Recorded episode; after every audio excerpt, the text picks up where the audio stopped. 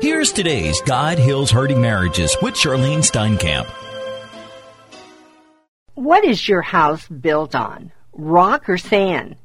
I'm Charlene Steinkamp from God Heals Hurting Marriages.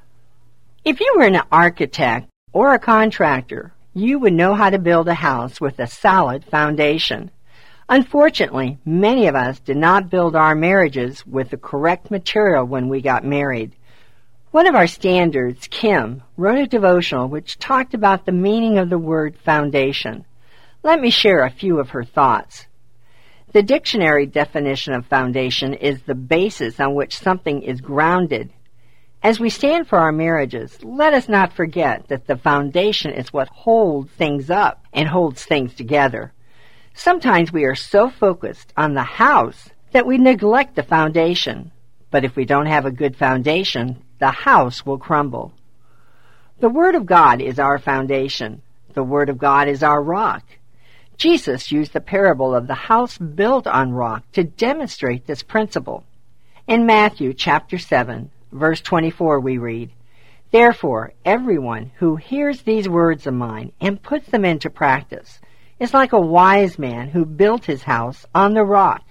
The rain came down, the streams rose, and the winds blew and beat against that house. Yet it did not fall, because it had its foundations on the rock. But everyone who hears these words of mine and does not put them into practice is like a foolish man who built his house on sand. God is working on the foundation of your marriage right now. He might just be leveling the ground he might be pouring and forming the bricks, taking special care to get just the right mixture, or he might have the first row already laid, carefully leveling and aligning each brick. You can't see what God is doing for you as you wait, but know with all your heart that He is doing it. He is the master builder and His plans are perfect.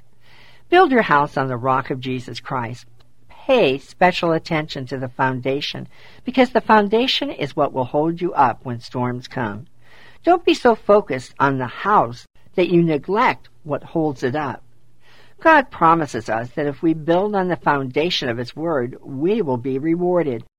In Isaiah chapter 28 verse 16 we read, So this is what the sovereign Lord says.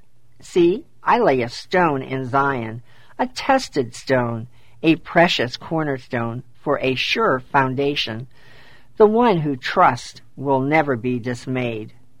Bob and I learned after our divorce that we could not rebuild our marriage according to human ideas, plans, and efforts.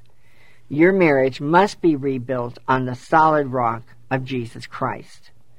Your architect will be God. The contractor will be your Lord Jesus Christ, and your personal builder will be the Holy Spirit.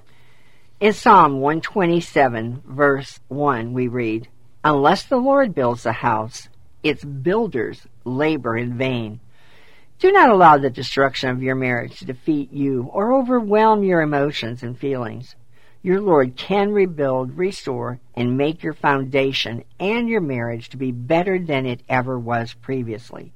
If only you will follow your Lord's instructions and put them into action. Allow your Lord God to rebuild your marriage on the solid foundation of rock, which is Jesus Christ, who is your chief cornerstone as God heals hurting marriages. Have a blessed day.